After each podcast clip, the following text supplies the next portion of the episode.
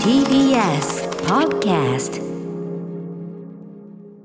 9月8日水曜日、時刻は6時30分です。 TBS ラジオキーステーションにお送りしていますカルチャーキュレーションプログラム、アフターシックスジャンクション。はい、パーソナリティは私、所属事務所会議室から本日はリモートで出演しておりますライムスター歌丸です。そしてはい、こちら TBS ラジオ第6スタジオからお送りしています TBS アナウンサーの日々真央子です。さあ、ここからはカルチャー界の気になる人、物、動きを紹介しますカルチャートークです。はい、今夜はドキュメンタリー専門の配信サービスアジアンドキュメンタリーズ代表の坂野悟さんとお電話がつながってます。坂野さん、もしもし。もしもし、こんばんは。はい、ご無沙汰しております。よろしくお願いします。はい、坂野さん、前回のご出演は3月11日木曜日、ちょっと間空きましたね。はい、震災関連のドキュメンタリーというのを、ね、ご紹介していただき、でもアジアンドキュメンタリーズ、改めてちょっと説明を簡単にしておきますと、はい、アジアをテーマにしたドキュメンタリー映画専門の配信サービスです。衝撃、感動、覚醒をテーマに、キーワードに過去の名作も含めて我々の知らないアジアを堪能できる作品、現在は186タイトル配信中です。はい、いろんな形態で作品を見る、ね、ことができますけど、私はもう見放題プラン入っておりまして、ありがとうございます。もうね、いろんなサブスク王子といえど、はっきり言ってどれを見ても勉強になる上に腹にドスンとくるとかっていう意味ではね、最も有効な時間の使い方、それをアジアンドキュメンタリーズの作品を1個でも多く見ることと思ってるぐらいで、いや嬉しいです。うん、もう本当にそのでも坂野さんのね、本当に素晴らしいお仕事のおかげだと思っております。うん。皆さんにもお勧めします。本当最高なんだけど、ということで、ただね、もういっぱい186本ある中で、ちょっとこう例えば今この時にどういうのがちょうどいいのかなみたいなのをやっぱ坂野さんにね、定期的に教えてもらわないと。私はもうともするとね、ほっておくと酒飲みながら月曜から夜更かしの録画を見出してしまうのでこれをちゃんと教えていただきたいなと思って、それもいいんだけど、はい。ということで坂野さん、本日はどんな作品を紹介していただけるんでしょうか。はい、今夜はですね、世界の自治問題をより理解できるドキュメンタリーをご紹介したいと思ってます。はい、多分タイムリーな話もいっぱい出てくると思うんで、坂野さんよろしくお願いします。はい、よろしくお願いします。お願いします。生放送でお送りしていますアフターシックスジャンクション。この時間はドキュメンタリー専門の配信サービスアジアンドキュメンタリーズ代表の坂野悟さんに、世界の時事問題をより理解できるサブテキスト的なドキュメンタリー紹介していただきます。坂野さん、よろしくお願いします。はい、よろしくお願いします。はい、端的に言いますと、私のリクエストで最近の、世界的にもいろんな激動だし、これどうなってんだ、もしくはどうしたらいいんだみたいな問題を見るにつけ、まずはちょっとこの問題について少しでも勉強できるようなもんとかないですかねみたいな感じのリクエストをしてね、それに関して坂野さんがちょっといくつか選んでいただいた感じですね。はい、そうですね。さあ、ということで早速いきましょう。まずはどんな作品でしょうか。はい、1作目はですね、アフガニスタン問題のサブテキストとしておすすめの作品があるんですが、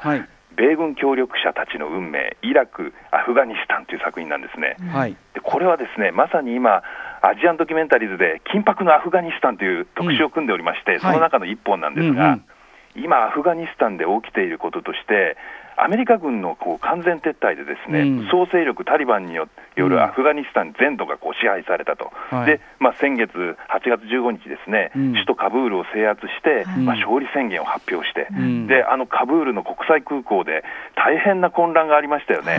国外脱出を求めて、飛行機にしがみついてね、ちょっと恐ろしいシーンでした ね。大変なことが起きている、想像を絶するようなことが起きているんですが、で今回このご紹介する作品っていうのはですね、イラクやアフガニスタンの駐留米軍にですね協力してきた通訳の人々を追ったドキュメンタリーなんです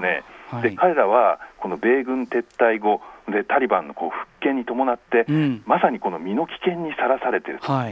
彼らの安全をアメリカはどのように確保するのか、でそれとも見捨ててしまうのか、その責任を問いかけるようなドキュメンタリーなわけです。これ2018年制作ですけど、もう完全に今、報道とかでもちょいちょいこれ出てくる話ですけど、完全に今の事態見据えたような話ですね、これね。そうなんですよね。だからもう前々からもうそういうふうに心配されてたわけですよね。でそれがもう本当に現実のものになったというか、もう大変な、もうそれ直面してっていう切実な問題になっているということなんですね。普通にね、我々傍から考えたら、いやアメリカそれ責任取ってアメリカ国内まで家族ごと連れてくなり分かんないけど、もしくはどう保護するのか分かんない、でもそれが彼らの望みか分かんないけど、とにかくただ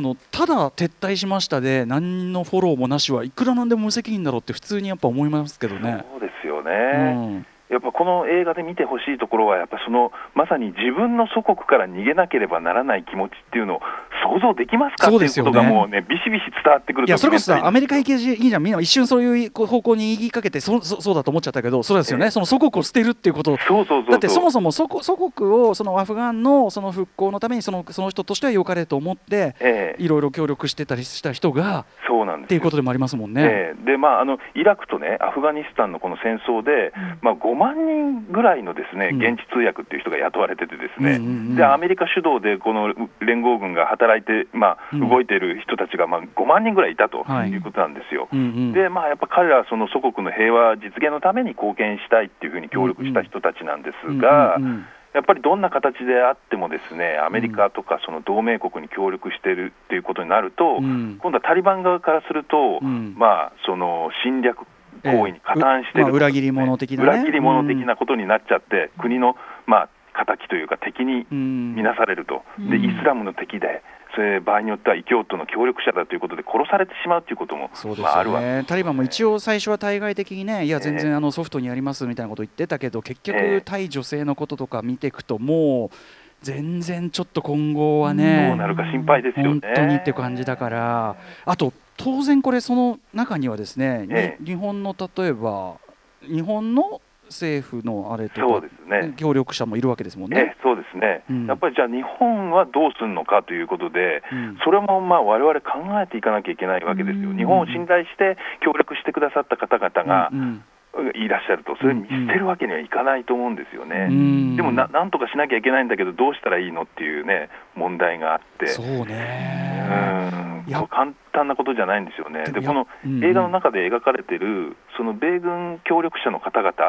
例えばその最優秀通訳者なんていう人もいたんですけど、そういう人なんかもビザ申請してもですね、アメリカに全くまあ通らなかったりとか、亡命申請しても、もう 4,5 年かかるとかですね。それはねえ、どうなのそれみたいな、本当ですね、なんでそんなことになる、おかしいんですよ。一時的にであれどう考えてもね、もうね、明日殺されるかもしれないみたいな状態なのに、そういう感じ で、ね、これ完全にもう端的に旗から見るとお切ったんだって感じがしちゃいますけどね。いや本当なんですよ。で、それでもうここにはとどまれないということで、じゃあ脱出しようということで脱出するんですが、やっぱりそういうその脱出の中で、まあ、悲しい事態に遭遇したりとかっていうことも多々あるわけですよね。なるほど。これ、まあ、2018年なんで要は今はもっと事態さらに深刻、かつ切実になっているということですけど、まずはその状況というか、まあ、やっぱりその当事者の声っていうのをねなかなか我々が生で聞くっていうのはいよいよ難しくなってきてるから、確かに米軍協力者たちの運命、イラクアフガニスタンというこの2018年の作品、アジアンドキュメンタリーズで見れますけど、ちょっとまずは知ることから。本当に私も番組とかでやらせていただいているこのまさに今、はい、何度もお伝えしているはずですけども、お恥ずかしいまでにその通訳の皆さんの状況というのは初めて今伺ったので必ず見ようと思います、そうですね、彼らの心情に寄り添っていただければなというふうに思いますね、はいね、全然アジアってみたい、むしろ距離的には近い国だからね、はい、アフガンはね、本当に、はい、そして、時事問題、サブテキスト的なドキュメンタリーということで選んでいただいた2作目、坂東さん何でしょうか。はい、2作目はですね、難民問題ですねのサブテキストとしておすすめの作品、影として生きる苦難のアフガン難民という作品があるんですね、まあ、これは今月のまあ特集、もう一つの特集で難民の行方という特集の中の一本なんですが、難民問題というのは今深刻な状況になっておりまして、まあ、政治的な迫害とか人権侵害、戦争紛争から逃れて他国に渡った難民の数というのはですね、国連難民高等弁務官事務所の報告によると2020年の末の時点で2640万人ともう戦後最大規模と言われてるんですよ。で、その中の半数がアジアに集中してるんですね、で、まあ、国外に退避することができない人は国内避難民というような形になるんですが、そういう方も増えていて、でまさにこのタリバンによるアフガン制圧に伴って25万人以上の難民がまた発生しているということで、これはですね大変なんですが、でこの作品はですね、ソ連のアフガニスタン侵攻から逃れるために、33年前にですね、イランに移り住んだ、アフガニスタンからイランに移り住んだ一家のこのドキュメンタリーなんですけど、主人公はですね、大学生を出たばかりの、若者なんですが、さまざまなやっぱり制限とか差別があるイランでの生活に限界を感じて、祖国アフガニスタンで働くことを決意すると。で、アフガニスタンに行こうって行くんですが、そこで厳しい現実に直面するという、だし今さらにですよね、これ2020年の作品だけど、タギ青年大丈夫か今。そうなんですよ。そっか。でもこれはだからそのやっぱり難民としてね、わーっとこういろんなところにもちろんその行って、その国々のそれぞれの事情とかあって、もちろんそんなスムーズにね、いかないの。ましてそのでも33年前にね、移民しててもそうなんだってなると、ちょっとこのもちろん簡単じゃないのは頭では分かりつつ、これどうしたらいいのかなって感じが。もうこの映画見るとですね、差別されながらこの安全な外国で生きるのか、それとも危険を冒してでも祖国で生きるのかっていうですね、これまた究極の選択みたいなこの問いをですね突きつけられるんですよ。でも差し当たってで、ね、その例えばその受け入れる側としてはやっぱり差別がそのできるだけ少ない、その社会とかシステムっていう風に持ってくということでしかないよな、それはこっちにできることっていうのはな。でも日本はね、決してそういうとこ優しい国とは全く言えないわけだから、そうですよね。この、家族のお父さんもですね、28年間井戸掘りの仕事をして、その後、仕立て屋の仕事をしてるんですけど、こういう肉体労働的な仕事しかやっぱり難民の方は許されてなかったり、結構聞きますね。その例えば、全然国内ではすごくそれこそ学歴とかね、いろんな資格を持ってお仕事されてた方がやっぱりこう、全くそういうのが通用しないと、ところに行かされちゃってみたいなのも聞くし、そうですよね。で、移動にも許可が必要だったりとかですね、イラン人と同じ学校に通えないとか、車や土地を持つこともできないみたいな、さまざまな制限とか差別があると、そういう中でそれでもやっぱり安全なイランでこそ家族を守れるんだって一生懸命頑張ってきたお父さん、一方その息子はですね、そういう難民生活に限界を感じて、いや自分の祖国はやっぱりアフガニスタンなんじゃないかっていう望郷の念というかですね、その気持ちも当然ね、暮らしづらければそうだし、そうなんですよ。でもそこでな、実際自分がね行くんだけれど、今のみたいな大変な状況になってるっていうですね、でもこれはやっぱりその人権というか人間のというものが最も尊重されるべき、人間の尊厳というのが最も尊重されるべき何かっていう、そこが不変なのだとするならば、やっぱりそのなんていうかな、国民っていうものの考え方とか、そういうとこからもうなんていうかな、だって地球人じゃんっていうか、なんかそのそういうとこからこう考え直していかないとって気もしますね。なんかそのあいつらこいつらって考え方じゃもう地球全体がもう成り立たねえんじゃねえかな、それなとかね。でもね、もちろんその理想的にこうやって今頭でっかちな言い方して、それじゃあ成り立たないって、それももちろん分かりますし、ちょっとこれね、これもまた一つ現実というのを知るのがまず第一歩という意味で、影として生きる苦難の影として生きる、苦難のアフガン難民、2020年の作品、ご紹介いただきました。そうですね。もう一個いきましょうか。3作目はですね、ミャンマーの問題のサブテキストとしておすすめの作品、軍事国家ミャンマーの内幕っていう、これ僕拝見して番組にもちょろっとお話ししました。特集ミャンマーの苦悩という中の一本なんですけど、ミャンマーこれまた今大変なことになってますよ。今年2月にミャンマー国軍のクーデターが発生して、アウンサンスーチーさんがとか文民政府関係者の方々の拘束なんかも相次いだりして、民主主義体制っていうのが大きな困難に直面しているんですけれども、でこの作品はですね、軍部が国家権力を握り続けるミャンマーで、軍事政権と民主化運動の攻防が繰り広げられる中、民主化の星とされてきたアウンサンスーチーさんの苦悩、で軍事国家ミャンマーの実像を描いたドキュメンタリー作品ということなんですけど、これもまさにですね、国を統治するには過去の悪行も引き継がねばならないのかっていう問いだと思うんですよね。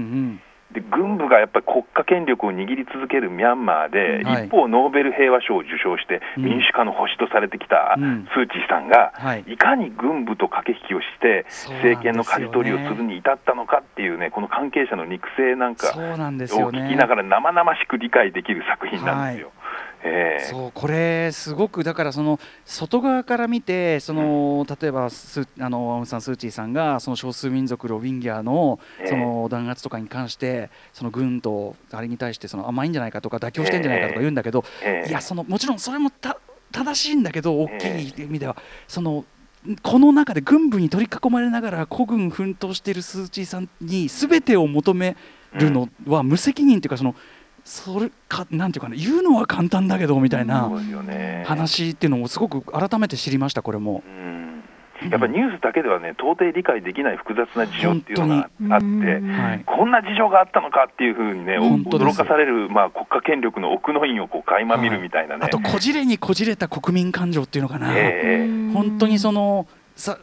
国内でその差別とかその弾圧はもちろん良くないんだけど、そこの歴史的根っこのところで、あ、これそう簡単に解きほぐせる話じゃないんだとか、そうですね、そんなのも分かったりしてね。そうですね、もう繰り返される権力闘争の歴史みたいなのもありますしね、民主化がこういかに難しいのかっていうのを改めて知ることがまあできる作品ですね。これはすごい勉強になりました。今現状のそのベーシックになる知識としても非常になんていうかな、ためになる作品でした。本当にこれぜひ日比さんもはい、なんか報道に関して本当にベーシックなあれとしてはこれ最高だと思うんで、おそらくねこれからもこのミャンマーに関する情報とかニュースっていうのは落ち着くことをもう何よりも願ってますけれども、まあね、これからも報道するということになると思うので、しっかりそこをちゃんと分かった上で伝えるかどうかっていうのはまた違うところだと思うので、ちょっと責任を感じてみたいと思います。あとね、先生術がね政治に及ぼす、そうですね、ね、話であるとか、これ本当に独自なんですよね、事情がね、ミャンマーねありましたね、そう軍の人事をねこう権力者がその先生術で決めちゃうみたいな、はい、そんな信じがたいなというか実態が暴露、これはこれでね本とかも出てたりするんですけど、こういうこともちゃんと入ってたりする。だから本当一通り網羅しているあたりだと僕も思ったんで、はい。じゃあ駆け足でもう一本いきましょう、バンドさん、はい、もう一本、4作目ですね。人身売買のサブテキストとしておすすめの作品、オンライン奴隷市場という作品があるんですよ。これはですね、まあ、特集現代の奴隷たちの中の一本なんですが、今現代の奴隷と呼ばれている人がですね、2016年の時点で世界に4000万人以上いるという深刻な事態が、4000万ですよ、信じられない数ですね、発生してまして、もう国だから、さっきの難民もそうですけど、国一つぐらい余裕で、そうなんですよ。いや、てか、大きめの国だよ、なんなら、これのうちの 70% 以上が女性と少女ですね。さらにその4人に1人は子供だっていうね。いや、ちょっとこれを知らなかったことが恥ずかしいです。そんなにいるんですね。大変なことなんです。で、このドキュメンタリーがですね、子供やそのメイドですねがネットで売買されていると、オンライン奴隷市場っていうに迫るドキュメンタリーなんですが、もうこの取材スタッフがですね、奴隷市場の犠牲者が大勢いるクウェートに潜入取材をしましてね、で、まあ、衝撃的な事実を明らかにしていくというドキュメンタリーなんですよ、はい、いや、これネットでだからそのなんかホステル2なんてホラー映画でね、スマホ上でお気楽にこう人身売買するみたいなのが、まあ、ある種のこうフィクションとして描かれてたけど、俺もうホステル2じゃねえかっつって、でも現実なんですね。そうなんですよね、まあ、これでも氷山の一角ですからね、本当に、はい、しかもこれ別にいわゆるダークウェブとかで行われている商業とかじゃ全くないってことですよね。そういうことです。一般の人がこれを利用してるっていうですね、利用してる人が普通の市民なわけですよ。で、出品者なんかも買い手はいくらでもいるんだよっていうふうに自信満々に言い放っちゃったりとかですね、もうこの人身売買が一般市民の間で横行してるっていう実態がもう見えてきて、もう驚愕ですね。これはでも本当に今すぐこうなんていうか厳しく取り締まり、こうまあ逮捕するやつは逮捕し、なんか今すぐ対処すべき巨大な問題っていうんだけど、あまりにも知られてないですよね。そうですね、なんかこういたちごっこみたいになっちゃってたりとかして、で、こう、まあ、クウェートだとメイドが逃げ出すこと自体が法律違反だそうで、要はその過酷な環境から逃げ出したくてもですね、逆に捕まってしまうかもしれないという恐れなんかもあったりするっていう、そういうなんかこうそうなんですかっていうようなことも、まあ、現実としてはあるっていう、ね、これ当然クウェート政府とかにですね、その各国がそういうものに関してこういろいろ勧告だのなんだの、あるいはアムネスティがなんか言うだの、いろんな非難は当然あるんですよね。そうでしょうね、うんにしても動かないってことなんだ。そういうことですよね。なるほど。これやっぱりこの、こういうものがスマートフォンのアプリで使えるっていうこと自体がまず大問題なんじゃないですか。この大きなね、この巨大プラットフォームを、まあこう牛耳ってる会社があるわけですからね、そういうところがきっちりと管理をしてこうね、禁止していくとか、なんか対処をしていかないといけないんじゃないかっていう企業の責任も、まあ、あると思うんですよね。そう思います。SNS とかもそうですし、まあ、それこそ、ね、まあ、Google でも何でもいいけど、そういう巨大企業もちろん今や、ね、ある種の独占企業化しているわけだから、責任は果たせよっていうか、それはまあ我々自身でもこれ日本からでも声を上げられることでもありますよね。そういう要するに会社側の責任を解いていくってことはね、そうか。だってそれだけプラットフォームが大きいってことは、つまり需要も大きくなってしまってるってことですもんね。そうですね。それをね、一刻も早くね、利用者の自由だからで済まして、だってそこは利益得てるわけだから、その会社はなんていうね、もうちょっとなんて言ったらいいかみたいな、いや言っていてからそんなのんきな話じゃないです。とにかくその現実をまず知ることが第一歩なんで、オンライン奴隷市場、もうタイトルからしてギョっていう感じですが、2019年の作品、これもアジアンドキュメンタリーズで見ることができます。はい、ということで伴野さん、ちょっと駆け足でありましたけど、いやしかしそのご紹介いただいたこの4本どれもがもうなんていうか、そうですね、これ切実な問題ですよ。これは今の現在進行形の、しかもなんていうか一刻一秒を争う話ばかり、そうですね。ちょっと改めて今日ご紹介いただいた作品を日比さん、ちょっとおさらいしておきましょうか。はい、まずはですね、米軍協力者たちの運命、イラク・アフガニスタン、そして2つ目が影として生きる苦難のアフガン難民、3つ目が軍事国家ミャンマーの内幕、最後がオンライン奴隷市場です。失礼しました、オンライン奴隷市場です。以上の作品たちはですね、アジアンドキュメンタリーズで見ることができます。月額990円で会員になるとすべての作品が見放題、990円で見られるなんて、もうただ同然でございます、本当に。もちろん1作品ずつね、ペーパービューで見ることもできる、495円とかね見られますけど、まあ、それでも495円でも全然安い素晴らしい作品だと思うけど、僕はやっぱりいろんな問題がやっぱり何かあった時に、そのミャンマーの件もそうですけど、あの件について勉強しようかなっていう時に本当にこう便利にというかな、使わせていただいてるんで、おすすめです、その月額利用というのもね。ありがとうございます、ということで、ぜひぜひ皆さんアジアンドキュメンタリーズね、いろんな作品他にもありますんで、もっと軽く見られるやつももちろんいっぱいあるんで、おすすめしておきたいと思います。伴野さん、本当にありがとうございます。ありがとうございます、またおすすめ、一定期間私どものあれにカツを入れてください。伴野さんからまたね、ぜひよろしくお願いします、ということで、ここまでのゲストはアジアンドキュメンタリーズ代表伴野悟さんでした。伴野さん、ありがとうございます。失礼します。ありがとうございました。After 66 junction.